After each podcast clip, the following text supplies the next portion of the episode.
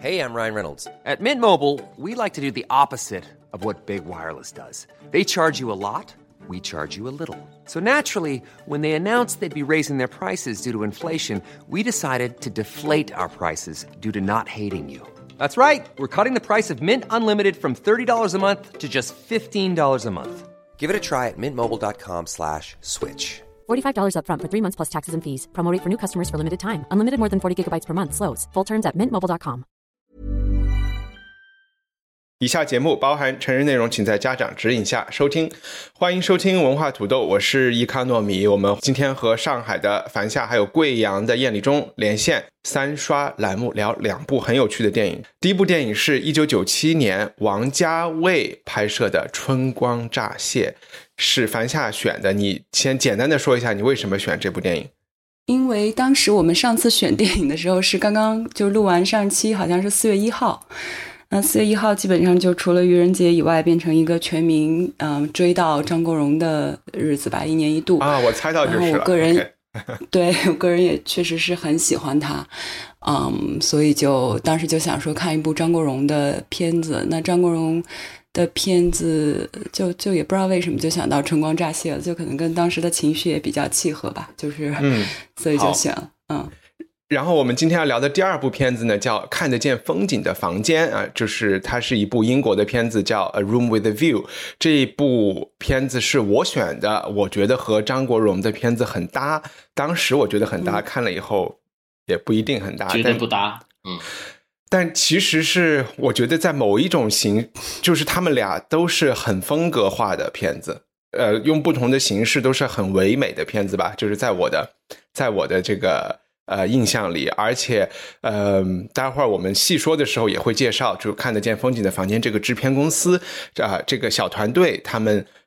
也曾经做了一些休了格兰特的第一部片子，就是叫啊毛里斯吧，也是一部对，也是一部呃同性爱情的故事，也是很多。可能对英国的那一代人来说是一个启蒙的这么一个故事，就像对于亚洲或者是对于华语区的人来说，《春光乍泄》可能是很多呃同性青年的一部启蒙的电影。OK，那我们先聊《春光乍泄》。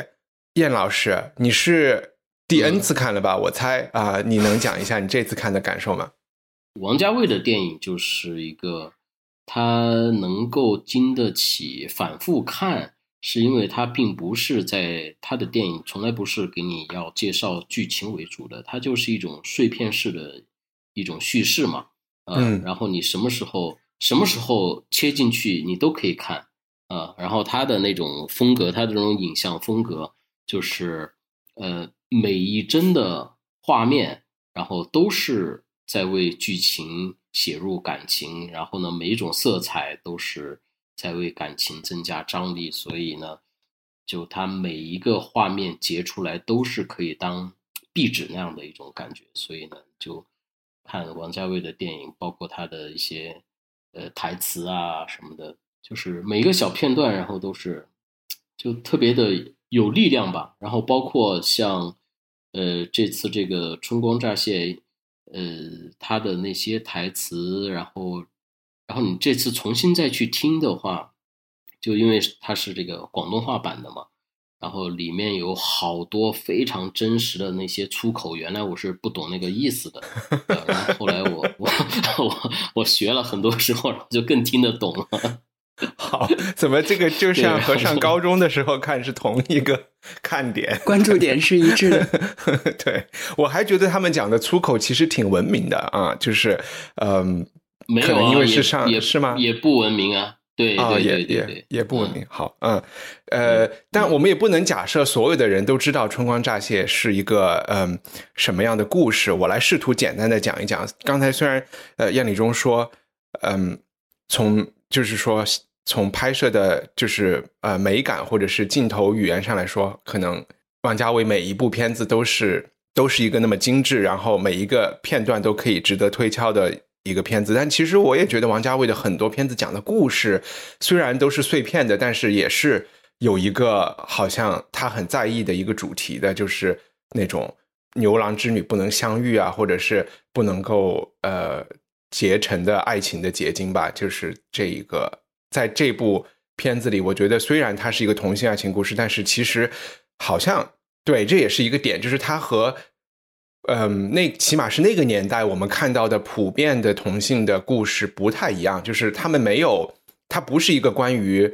或者是主要关于出柜的。电影对吧？就是你把它放成一男一女，或者是两个女的，都是一样的。所以他的那个态度也合理。对对，他的他和很多同性电影不一样的，起码是那个年代的同性电影，呃，不一样的是，他是很他觉得这个好像是一个很正常的事情，是不需要说的，是本来不需要讨论的一个一个事情。所以其实这个假设在那个时候是很先进的，呃。可能我印象中是我们真的要到以你的名字呼唤我，就是说在大陆比较火的片子里才会看到一个这么正常、这么直白的讲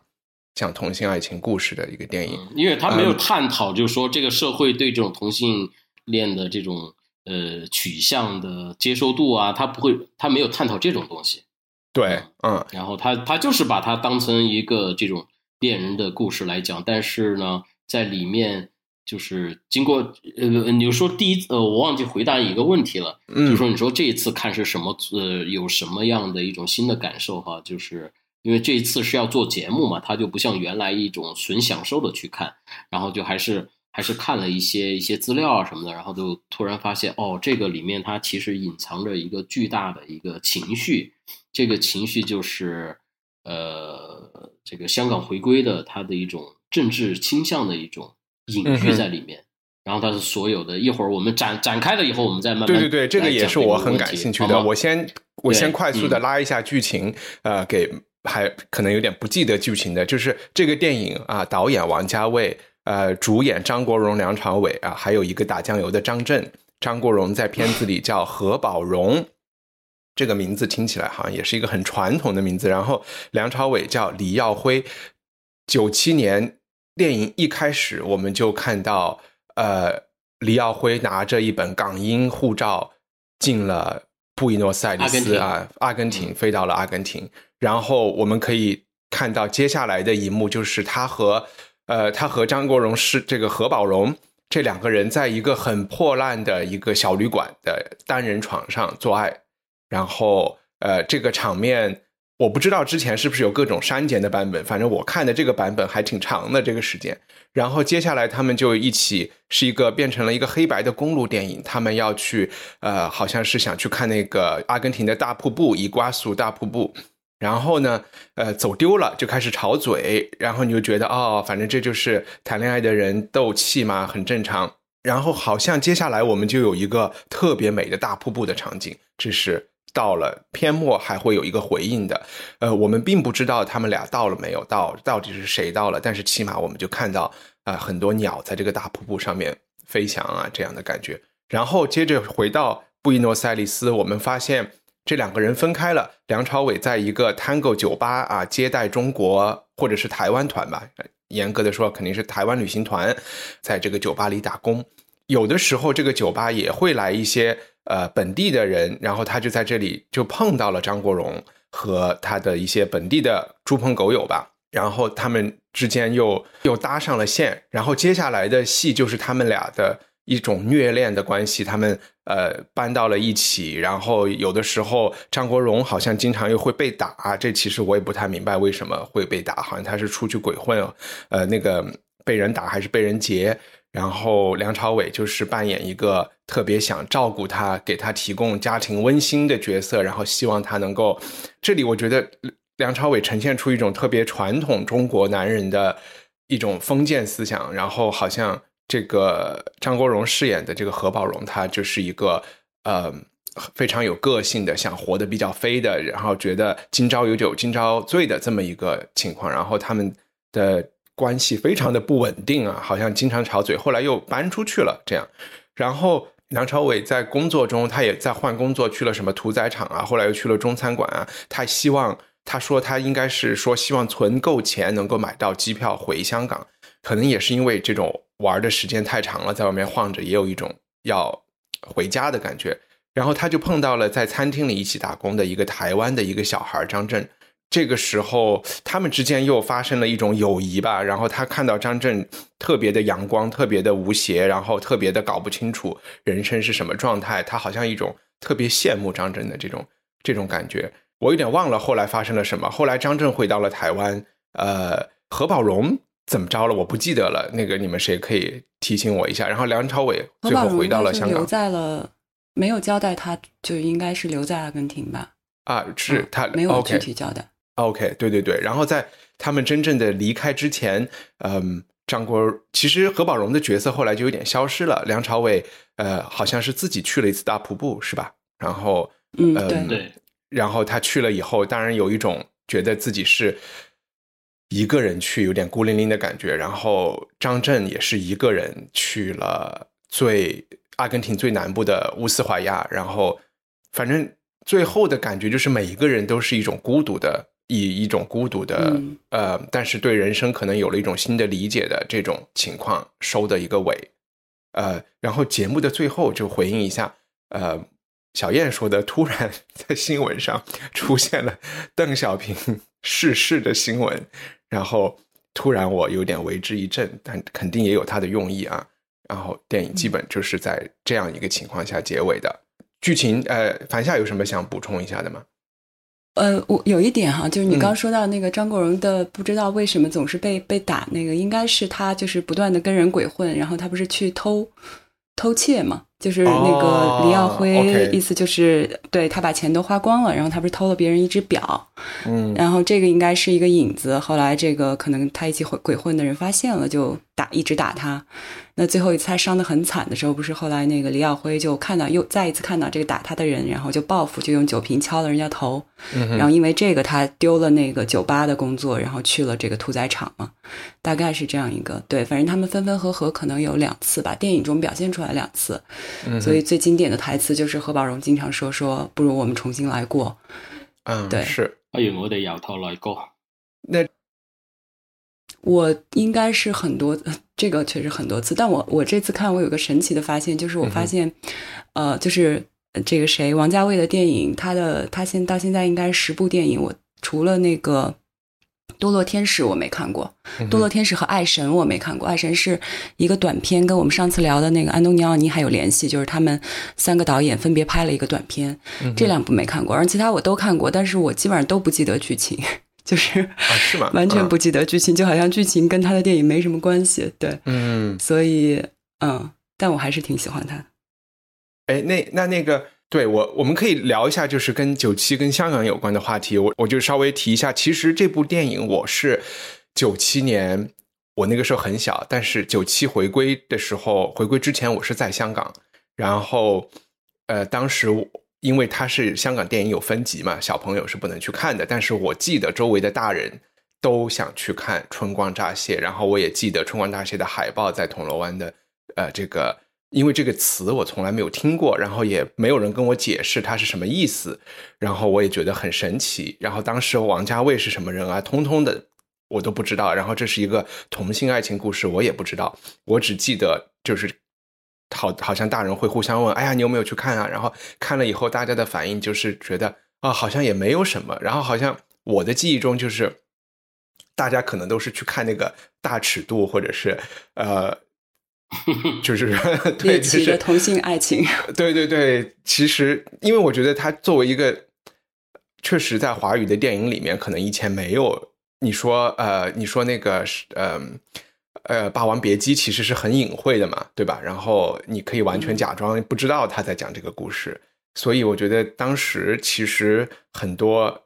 在大众的领域，大众其实就是把有一种猎奇的心态，然后看了以后就有一点祛魅的这个作用，我觉得也也挺好的。回到对，就是跟政治有关的话题，我也是这一次才。才真的有比较强的感受，而且我我也是觉得可以，就是真的是从那个护照一拍下来，可能是我们现在的这个感觉，就是说那个香港人的那个就是那个 BNO 护照一拍在那里，我就觉得是一个很符号性非常强的一个感觉。而且这两个人就是因为当时香港人要用今天的话说，就是到处润嘛，润到美国，润到加拿大，润到英国，润到呃澳大利亚。他们选择的这个就是一个可能就是一个更平民、更低低阶的这种市民，他们完全就是靠自己一路打工，他们也要润，就是跑到了阿根廷去，然后再加上他们的，对我我可以把这个就是怎么去通过这个去理解这个故事，呃，留给燕礼忠，你你讲一下。好，留给我了。好的，嗯呃，这这个的话，就是说一开始你要说，因为有一些隐喻哈，有一些隐喻的话，它可能就是一一两个镜头啊什么的，而我们去解读它，我们是可以用解读的方式，呃，隐喻的方式去解读。然后呢，像春光乍泄这个，你如果说整个给它完整的看完的话，然后呢，你去深入的去研究它的话，你就发现其实它隐喻隐得很巧妙，而且也隐喻的非常的深，而且它隐喻的很完整。嗯啊，是，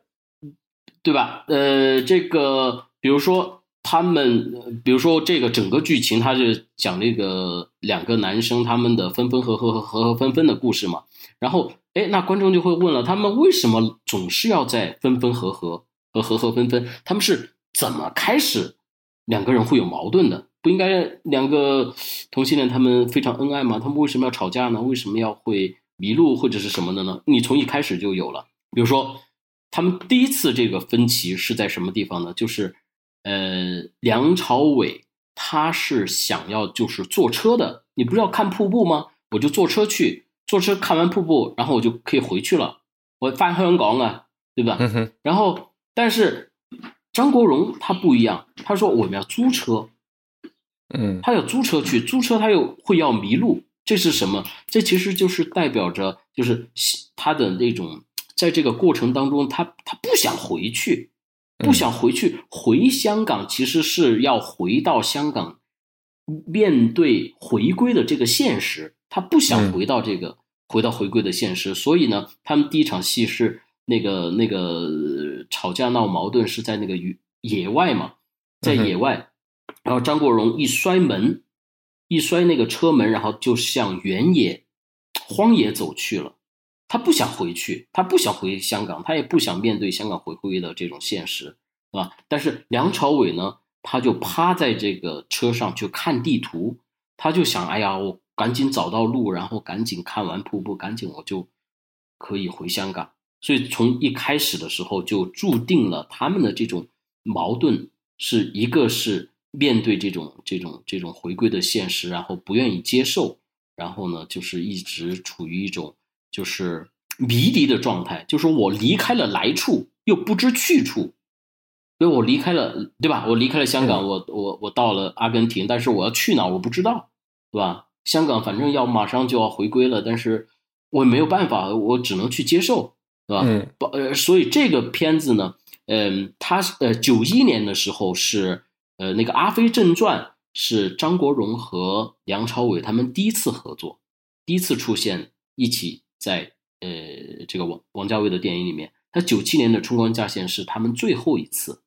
嗯哼，出一起出现在这个电影里面，所以也有人说，这个呃六年以后的这个《春光乍现》实际上是《阿飞正传》的另一个版本，叫《阿飞外传》。因为那个那个电影它也是讲的这个这个恋人之间的这种迷离，就是离开了来处不知道去处这这种嗯状态。它其实整个片子哦，你看完之后你就知道它的状态在哪儿了，对吧？然后对然后它有一种升华，升华就是在于张震饰演这个台湾，所以它的结尾结尾在什么地方？结尾在台湾的那个捷运那个道路上面。为什么在呃张震家的那个小那个零食摊的那个小铺上面会有一些温暖的东西在，然后会让这个整个沉闷的那个那个那个呃那个影调，然后变得非常的温暖，是因为他们觉得妈的台湾还可以不被大陆控制，还可以可以呃有自己的家，他们会把这个台湾变成家。他不是有一个独独白嘛？他说他知道为什么为什么小张可以可以轻松的然后出去到处玩，是因为他有家回。但是我们香港我们没有家回了，他不把大陆当成家，对吧？嗯，所以他有这个隐喻。哎，你完完整的你看完这个系统的话，你就可以理解说，哦，为什么他会要这样拍？对，而且里边，比如说从视觉上来说，有一段真的是拍香港的交通的那一段视觉，他是在倒过来的它是倒过来的，表面上是因为他们在南半球，香港在北半球，但是其实这个东西你是可以用其他方式去去理解的，对吧？然后，对我也觉得这种要要逃离到一个，嗯，其实就包括，当然，我觉得其实电影的解读跟导演的意图可能不一定会有什么关系，这这不重要，就包括、呃。张国荣被外国人打呀，这种其实就是 香港人的这个，嗯，他的那个位置是一个很尴尬的一个位置。然后，但是你说，呃，梁朝伟想自食其力，想要怎么样，他又能够做到，又能够做到多少呢？这个，然后当你在面对政治，就是国际新闻的时候，你看到，比如说邓小平逝世这种事情，你又会觉得那个东西是你完全招架不住的一个力量嘛？嗯。比如说，那个樊夏，你会觉得我们讲的这些跟跟时政有关的讨论是完全是瞎扯淡的吗？不不不不，我那个我也觉得就是，但我也是这次才就是看看材料才了解到说还有这一重隐喻，就是但是因为是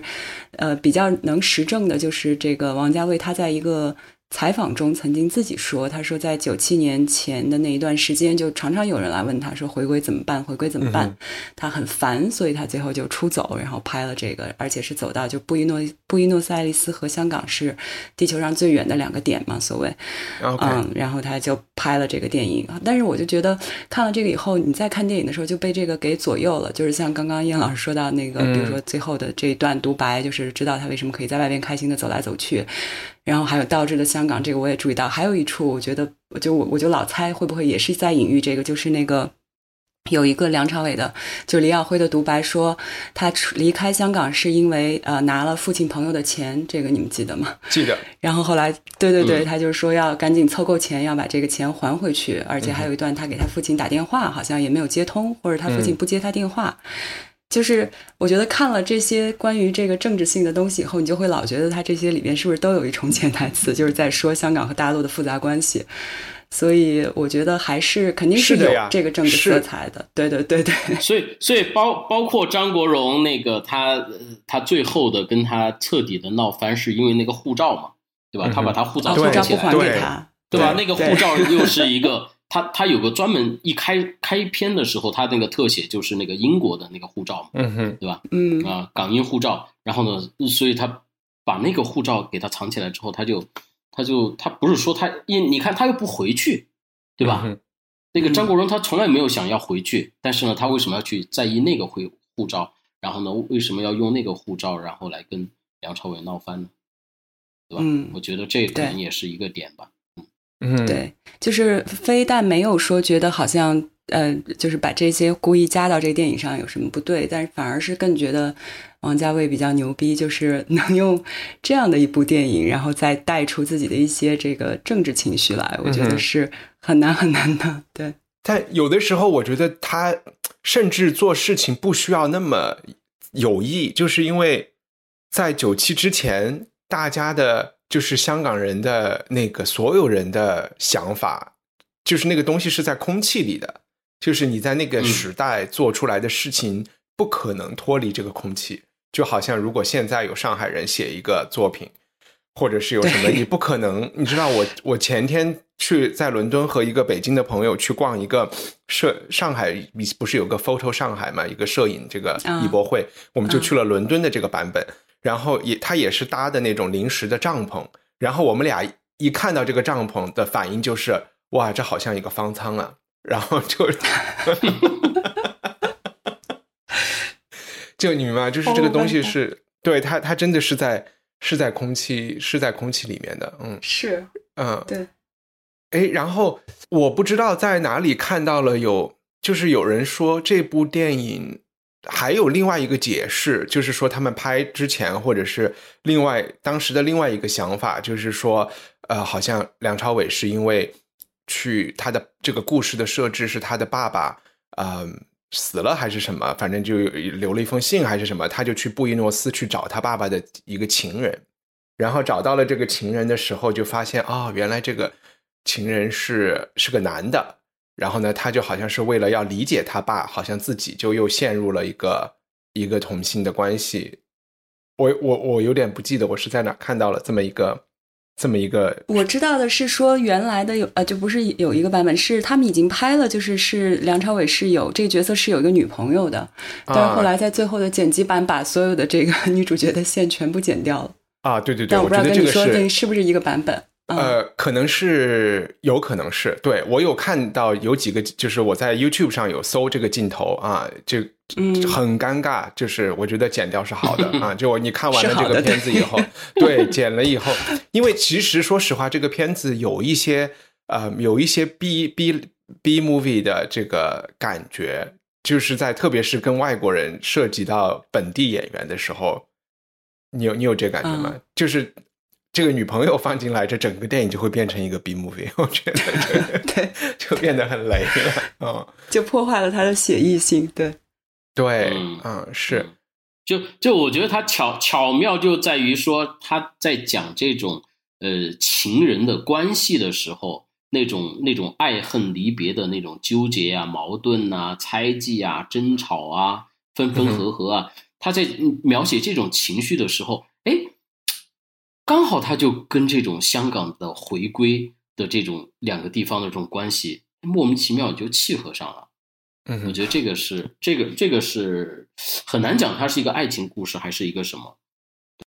我我想说，它主体还是个爱情故事。是是是，嗯他他完全是可以独立成为一个，而且我觉得它这个爱情故事 是一个很是一个很典型的爱情故事，就是我我会觉得梁朝伟和张国荣这两个人都是生活中我完全就是我都可以指出来谁就是这样太典型的对。太典型的一个人，嗯，原爱情故事。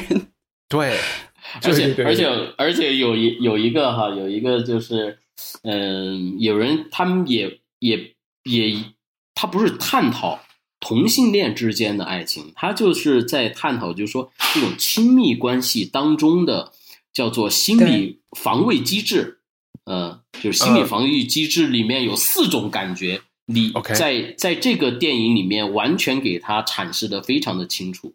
嗯、呃，哪四四四种一个叫做嗯。回，一个叫做回归 regression，、嗯，就是什么叫回归呢？就比如说他吵完架以后，然后那个何宝荣，然后就抱着枕头，抱着那个枕头，然后在那里哭，就是像嗯。像那个回归母体一样，没有安全感，嗯。然后在抱在那那个地方哭啊、然后然后呢，第二种就是叫做转移，呃，displacement。然后呢，这个转移是什么呢？就比比如说摔门呐、他们他们不是经常都会摔门呐、然后就是会摔瓶子呀。就是当他的 这个情绪，然后呢，他防卫的时候，他先转移，然后去去摔东西，呃，然后还有一个叫做什么反作用形成 （reaction formation）。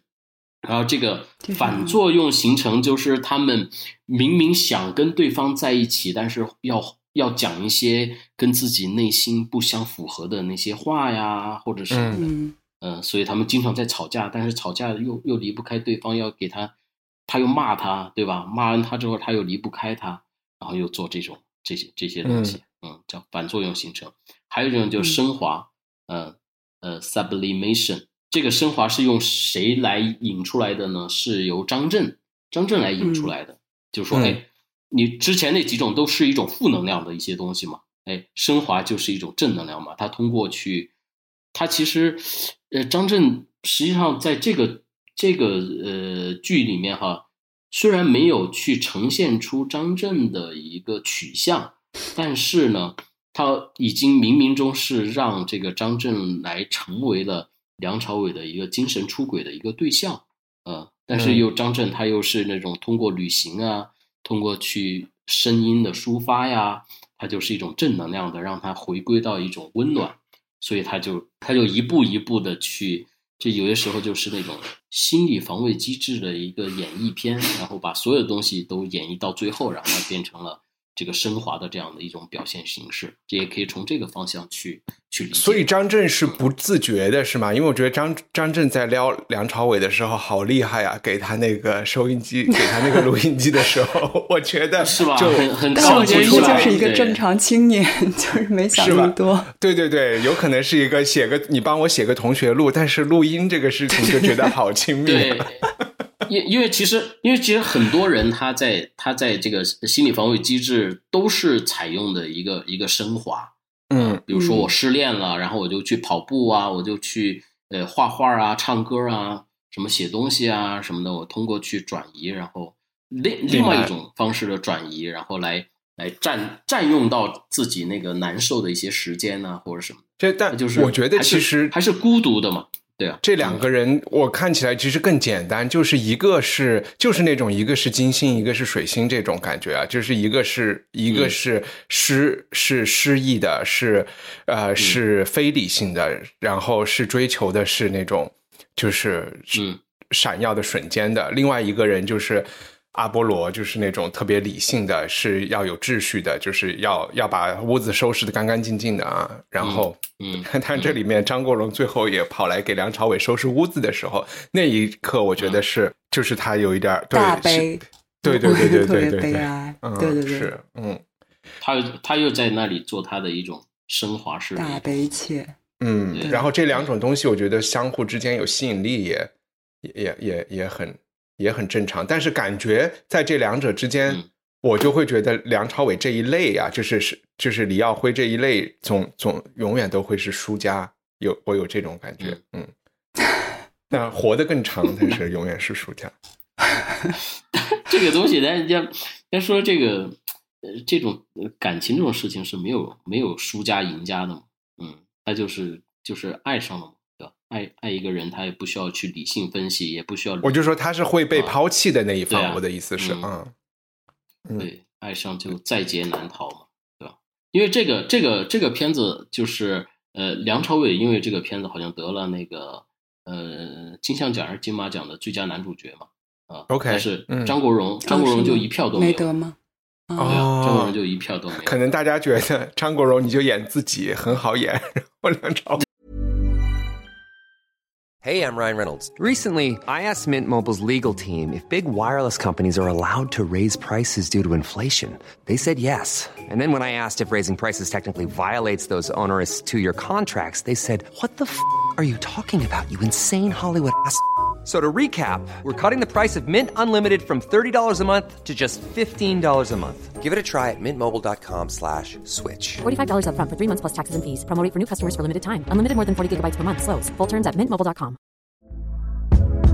Hey there, it's Michelle Norris. I'm host of a podcast called Your Mama's Kitchen. When I travel, I'm usually looking for a way to find a taste of home when I'm not at home. And one of the things I love to do when I am at home is entertain. And Airbnb allows me to do that. When I was in California recently, I rented a house that had a great kitchen. And when we were sitting around the table, we're all thinking, we're in someone else's house. Someone could be in all of our homes as well. If you have a home, but you're not always at home, you have an Airbnb.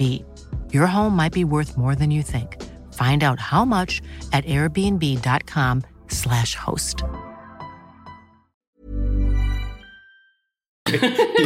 那春光乍泄，我们就聊到这里好吗？然后嗯待会儿也、也可以再再再练回来，就是看得见风景的房间，呃，a room with a view，其实就是风景房啊。这个它讲的就是这个，就是你订酒店的时候的这个风不风景房的这个，还是有没有风景的房子，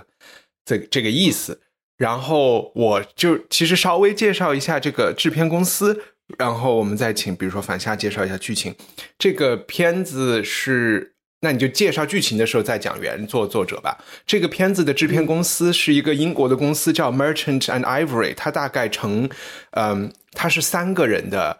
是三个人，是三个人的组合啊，就可能跟就是比如说像什么冯小刚团队啊什么这样的，有点这种感觉的。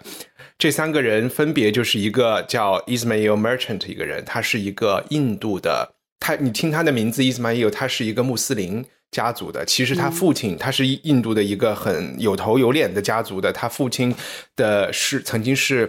呃印度穆斯林什么协会和是联盟的主席，然后呃就是在印巴分治的之前是这个角色，呃，但是伊斯梅佑他出国了以后，他可能把自己的姓给改了，他自己觉得之前那个姓太长了，一大串，一看就是外国人不好混，他就把自己的名字改成了 Merchant。那 James Ivory 是一个美国人，然后是一个美国的导演，然后就是比较正常的中产上中产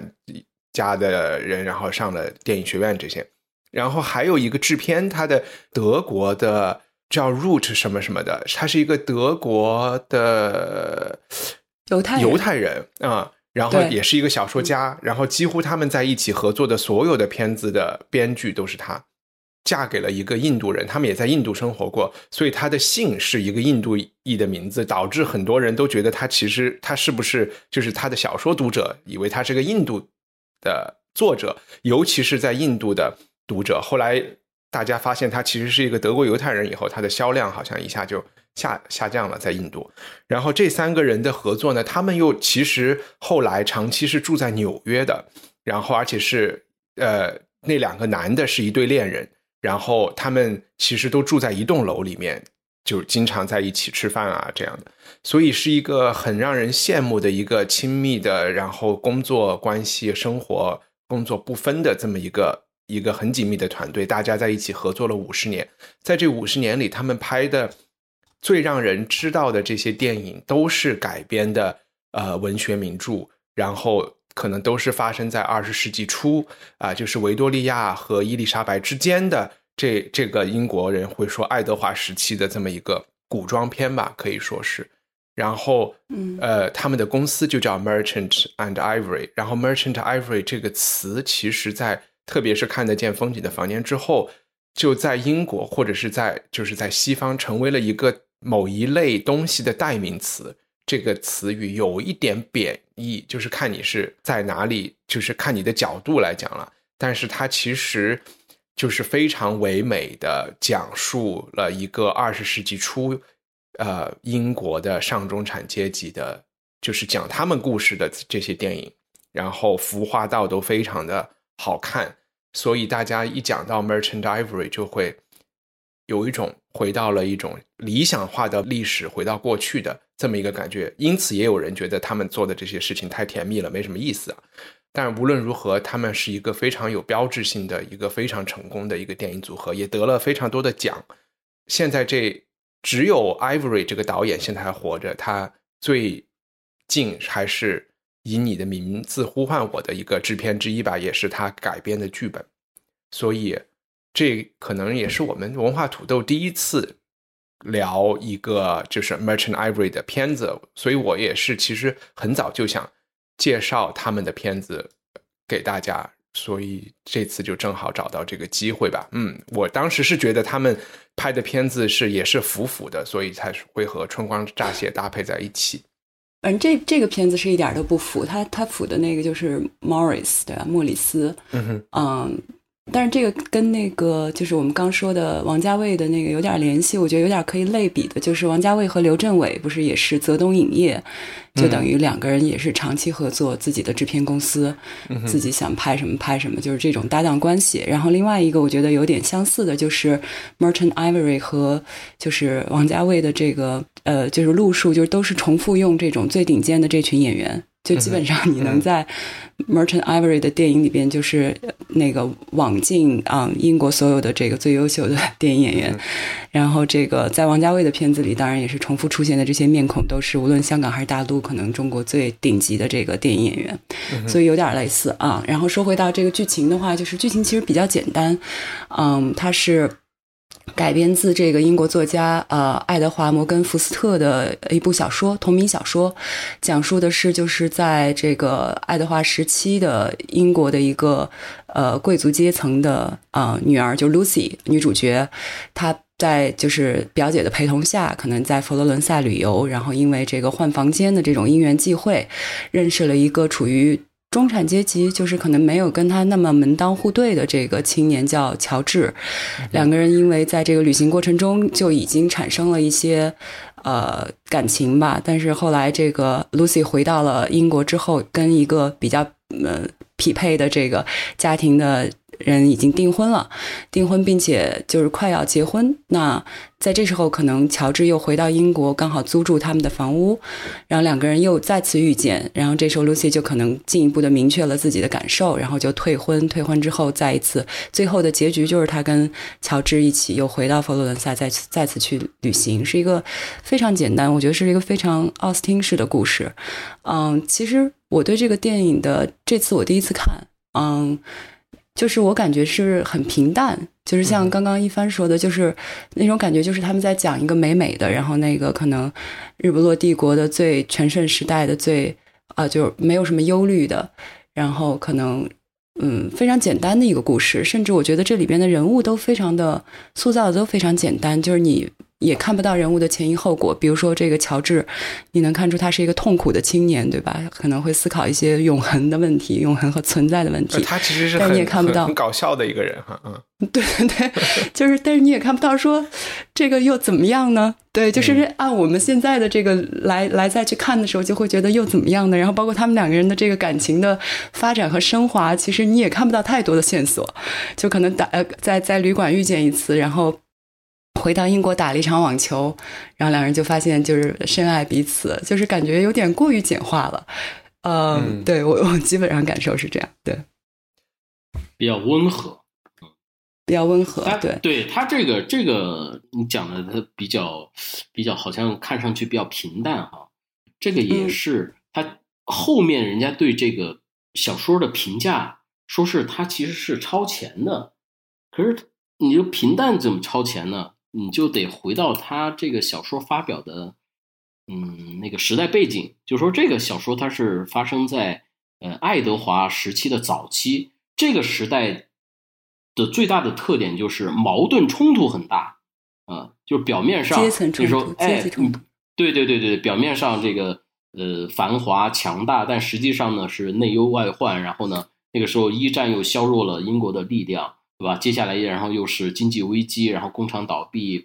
这种百业萧条，所以那个时候很多的这种文学啊，他们都在表现表现这种冲突啊，什么什么的。对，但是但是在表现冲突的时候呢，这个福斯特他就提出了，就是说你你你冲突这种东西是解决不到解决不了问题的嘛？啊，你还是要你的这个超前性怎么体现呢？他就提出了叫做。叫做 connect，就是连接嘛。他说：“哎，那我们要怎么样才能够呃，就是他用他的就是迟疑。好多人说，哎，这个东西看上去是一个浪漫的爱情小说，它不够尖锐，但实际上呢，它更多的是迟疑。就是在这个电影里面，或者他的角色里面是没有招人讨厌的对立面的，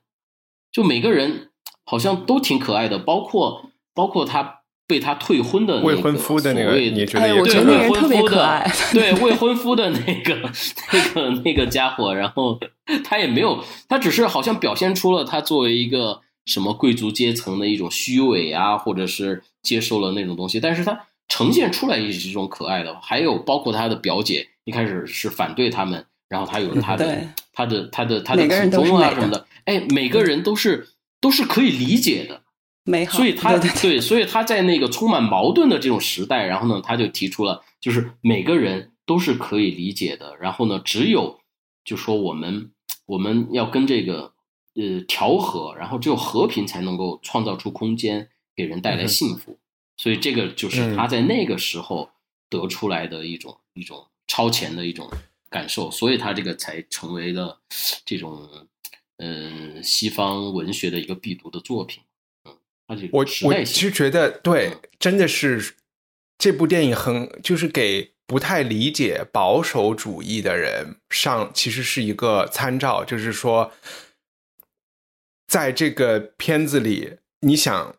所有人其实不管是女的、男的，或者是这个三角恋也好，或者是家长也好，或者是其他出现的人，其实都有。很好的理由发火，离家出走，然后跑到阿根廷去，然后对对吧？做这些事情，他们他们对生活的不满或者要追求自己东西，都可以用更坚定、更怎么怎么着的办法。但是呢，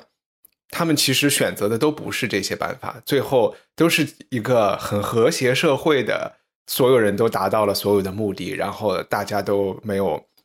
就也都保留了各自的面子。然后，所以这确实是一种。社会改良的一种理想状态，因为其实在这部片子里，它其实真正涉及到的事情也跟跨越阶层的婚姻啊，也跟就是说婚前的性行为啊，或者是呃，也跟这些每一代人，其实里面还有一些比较文学性的一些东西，就是呃，老一代人的后悔啊，就是限于自己的历史条件的后悔，比如说他的他的这个更更大龄的这个亲戚是，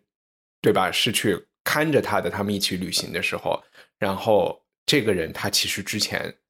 这是故事里没有挑明的一件事情，就是就是说他之前是没有真正能够追求自己的爱情，然后一直在后悔这件事情的，对吧？压抑，对，嗯然后他到最后，其实这些人是在他他们是希望这个年轻人能够能够做出正确的选择的，就是大概有嗯有这些意思吧。然后这个电影，我觉得多讲一句，为什么会被批判，就是因为它拍摄，因为《Merchant Ivory》在七八十年代拍摄，其实六七八九十年代拍摄，这个时候整个欧洲或者是他们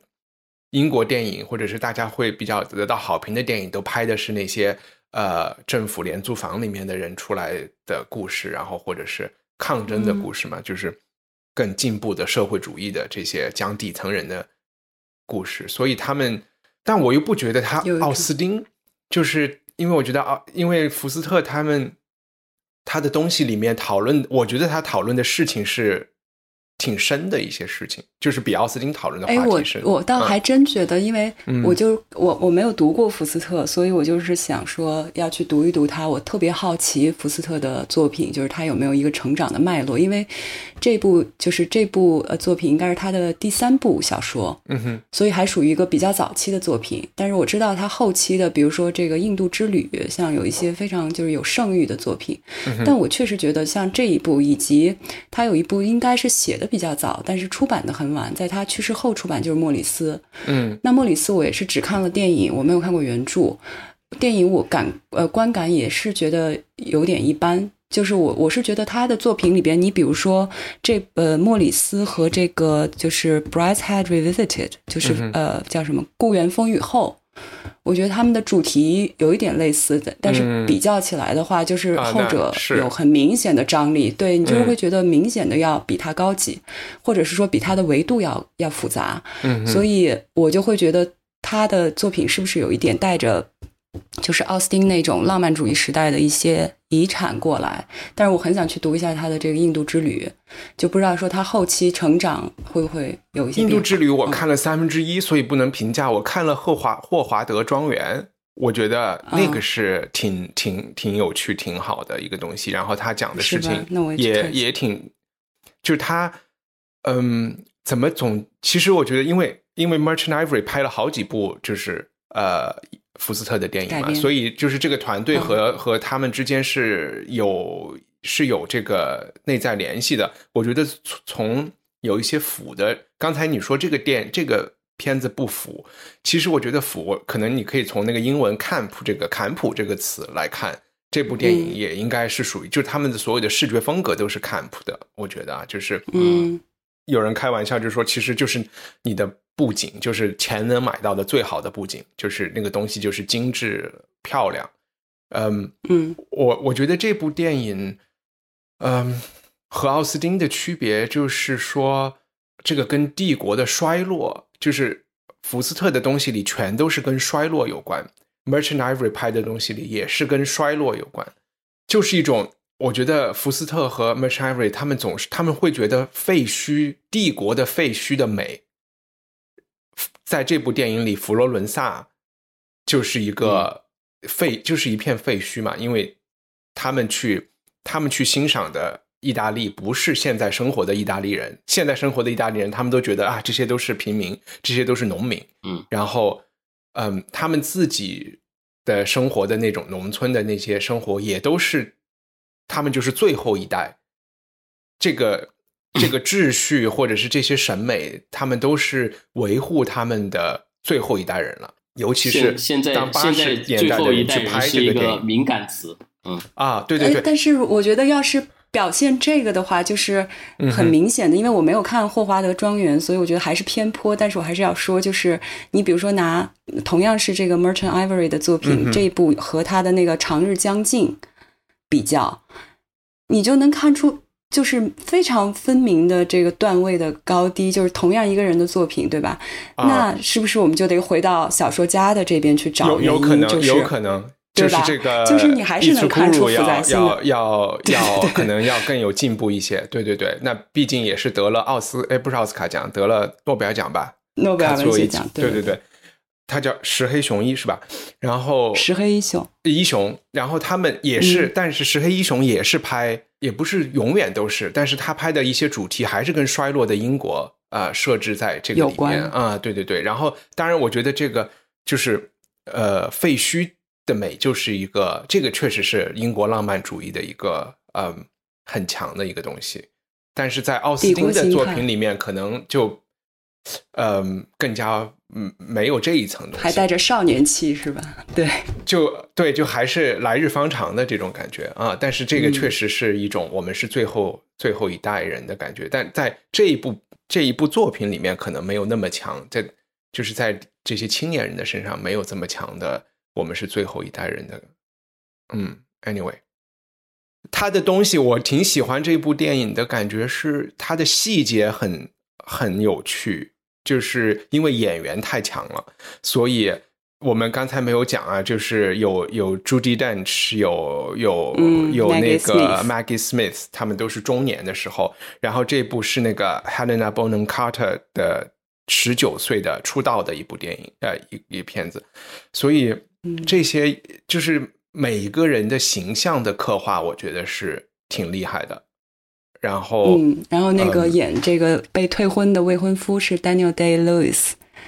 对对对，然后这里边那个我记得有一个是，但也是相当于 Merchant Ivory 发现的，他们就是 Daniel Day Lewis，呃，Helena Bonham Carter，啊还有、对，还有包括休格兰特，都是这个制片公司就是发现和推出来的人。嗯，对我记得就是有一个有一个人说他那个 Daniel Day Lewis 的扮相，在这里边的扮相，说他再给他一个单片眼镜，他就可以直接上那个《纽约客》的封面，嗯就《纽约客》嗯特别经典的那个封面。对，形象，嗯嗯。但我觉得，就比如说我们今天拿这个呃看得见风景的房间和呃春光乍泄，然后给它放在一起做一个对比的话，我就觉得它的情绪上面是是一个非常不一样的。呃，但它的联、联系呢是都是在一个异国他乡的一个故事，对吧？嗯一个是、嗯一个是香港人跑到阿根廷，另外一个是英国人跑到跑到这个佛罗伦萨啊。但是出发点，你可能那个东西它有隐喻在，它属于这种香港回归它的那种心里面那种迷茫在。但是作为呃我们现在讨论的这部电影的话，它其实你看上去是它其实是很阳光的，它阳光是在于它的作者他在去写这个的时候，他不是没有什么太多的隐喻，那个就是一个他大学毕业以后，对吧？他是那个不是英国都有一个 big travel 的那样的一种一种、嗯一种习惯嘛？就是我大学嗯毕业以后，对吧？然后我要去整个欧洲大陆，然后我要玩一圈，我要增长见识。他是非常非常开心、非常兴奋的一个状态，对吧？而且这个的话，我然后我就一下想想起想起之前去法国采访的时候，那时候我还在当记者的时候，去采访那个路易威登，对吧？嗯哼，路易威登之所以说这个品牌这么牛，是因快为赞助我们，他快赞助我们。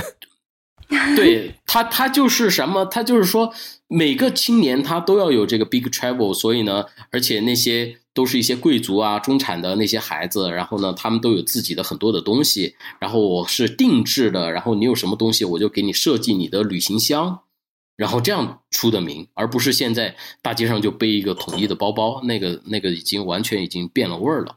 啊。对 OK 所以所以我觉得他是在他不是在那个时候，他他去意大利也好，去那儿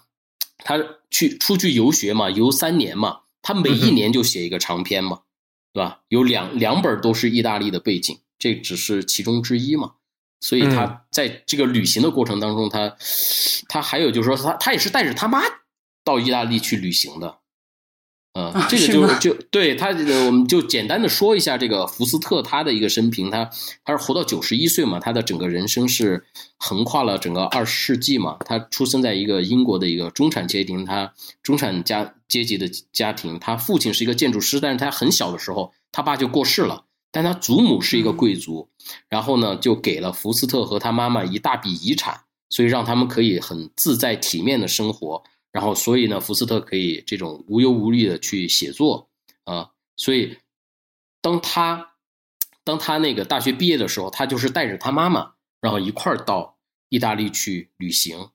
然后呢，哎，在这这些很多的这种故事，然后你就理解哦，他为什么会会写出像像 这个呃佛罗伦萨旅行的这项一些故事出来，嗯嗯，这个是一个背景，对，介绍一下。我我举一个细节来讲一讲，就是这个的风格啊，就是这这个可能也是我准备不好，聊的有点乱。嗯嗯。就是女主角是一个弹钢琴很厉害的人，然后她喜欢贝多芬，嗯。呃，然后这是她性格中、电影里一直在说这么嗯抗争呃这么淑这么淑女淑女的一个一个一个好姑娘，为什么会喜欢贝多芬？因为在英国人的在她妈妈的心里是就有他妈就老说，他每次弹完贝多芬的奏鸣曲都会那种特别亢奋啊，然后这个是被认为是一个不好的事情。然后他的他们家是这种田园田园地主家庭，然后他的未婚夫家是城市知识分子贵族家庭，然后就是喜欢逛博物馆啊，喜欢听音乐会啊，然后觉得去乡下亲戚家走都觉得你们家家具太土啊，就是这这一类人。然后可能他是更喜欢的是佛罗伦萨，喜欢的是巴黎，喜欢的是这种，所以他们的结合之间是有是有两类，是完全是两类人来的。然后他们之间有一个对话很有趣，就是说，呃，这个男的未婚夫跟他说，我们以后的小孩儿就是要像你一样，我我们要让他在农村长大，然后呢，就是让他的底子是淳朴和简单的，然后我们要把他送到意大利去壮游去学习，然后让他吸收意大利人的美对美对细就是对微妙东西的那种体体验，就是其实是一个艺术教育，然后再把他接到伦敦来，让他在一个帝国的首都接受这种一切东西都是最顶尖、最先进的这种来过这种生活，我就不禁的觉得作者在讲这个东西的时候是在调侃他。我不知道，就是我我是把它当成一个搞笑你说的事情。是未婚夫对这个女主角的调侃吗？没有没有没有，是作者在调侃未婚夫这一类人的，就是对于下一代人的设计。因为就其实这个、哦就，我经常觉得和国内的人聊天也是啊，就是啊，就是要在就是要上国内最好的重点学校，对对吧？然后再去哈佛，然后再然后但是然后再回呃再回这个江户浙接接家家族企业的班啊，不就都是这样的吗？无可厚非。哑口无言，听到对，然后然后这个小孩就就跑到阿根廷去 鬼混去了，你知道，就是说他这个这个这个小说，福斯特又写了一个序，哦就是后面的、后面的故事。他他这么写的，就是说后来乔治啊，后来参了军了，参军之后呢，嗯然后就喜欢上喜欢上打仗了，呃，然后就就就出去打仗去了。但是在打仗的过程当中呢，他就出轨了，呃、嗯。然后这个 Lucy 呢，然后就成了一个这个钢琴老师，嗯哼。然后呢，他们住的那个地方呢就被空袭就给炸没了，嗯，但是呢，嗯这个这个 Lucy 还是非常的坚强的，然后当他的钢琴老师，然后这个后来这个乔治呢，他又作战嘛，嗯，他不是英军嘛，英军嗯。然后去打这二战的时候了嘛，英军，然后呢、嗯。去去打意大利法西斯，然后就到了佛罗伦萨了。然后呢，这个乔治呢、又去找到了，他们对，又去找到了那间他们他们定情的那个没有风景的那个旅馆，然后就发现、嗯哦，物是人非，嗯，嗯然后他说这个这个，他对露西说他们看见的风景还呃，就是看看得见这个风景，嗯，但是已经没有嗯房间了，是一个就是就是你看，就是一个非常典型的一个这么一个故事，你就会觉得乔治这种人就会这样，就是 是？所以你是所以你是骨子里面不相信男人是吧？不是，就是我觉得他这个人设都过于典型了。嗯是吧？然后又又过于简单了是吧？嗯，对对对，但是我我也。反省自己哈，我说为什么就是我会更喜欢，比如说更喜欢《春光乍泄》，或者是甚至嗯更喜欢那个《Call Me by Your Name》这种，呃，情绪或者《故园风雨后》，甚至而不喜欢这个，我觉得是不是因为就是整整体的，就是大家的审美还是在演进的？就因为他们这个作品其实还属于现实主义初期的这种作品嘛，你能真的能看到它的设定啊什么的，这些确实是比较就跟现在其实是完全不一样的，跟当代的很多的这种作品的风格啊什么的，就我是被当代肯定是洗过脑的嘛，嗯，所以我觉得还是有距离感的，嗯。好吧，我觉得我们我们聊一聊就已经说明了这个这个这这个片子确实可供批评的地方不太多啊，就只是看着的时候觉得美美的，然后一分析起来就觉得嗯没有没有太多的肉，嗯，我们就就下次再说，好，拜拜，嗯。嗯，拜拜，嗯。希望你喜欢这期节目，在我们的 show notes 里，你可以找到更多相关信息和链接。在我们的官网上，赞助人可以免费收听 Unpack 系列，每月分享一部经典非虚构作品。你可以在 Twitter 和微博上搜索“文化土豆”，关注主播最新的账号和发布。我们的官网是 culturepotato 点 com。Even when we're on a budget, we still deserve nice things. Quince is a place to scoop up stunning high-end goods for 50 to 80% less than similar brands. They have buttery soft cashmere sweaters starting at $50, luxurious Italian leather bags, and so much more. Plus, Quince only works with factories that use safe, ethical, and responsible manufacturing. Get the high-end goods you'll love without the high price tag with Quince. Go to quince.com/style for free shipping and 365-day returns.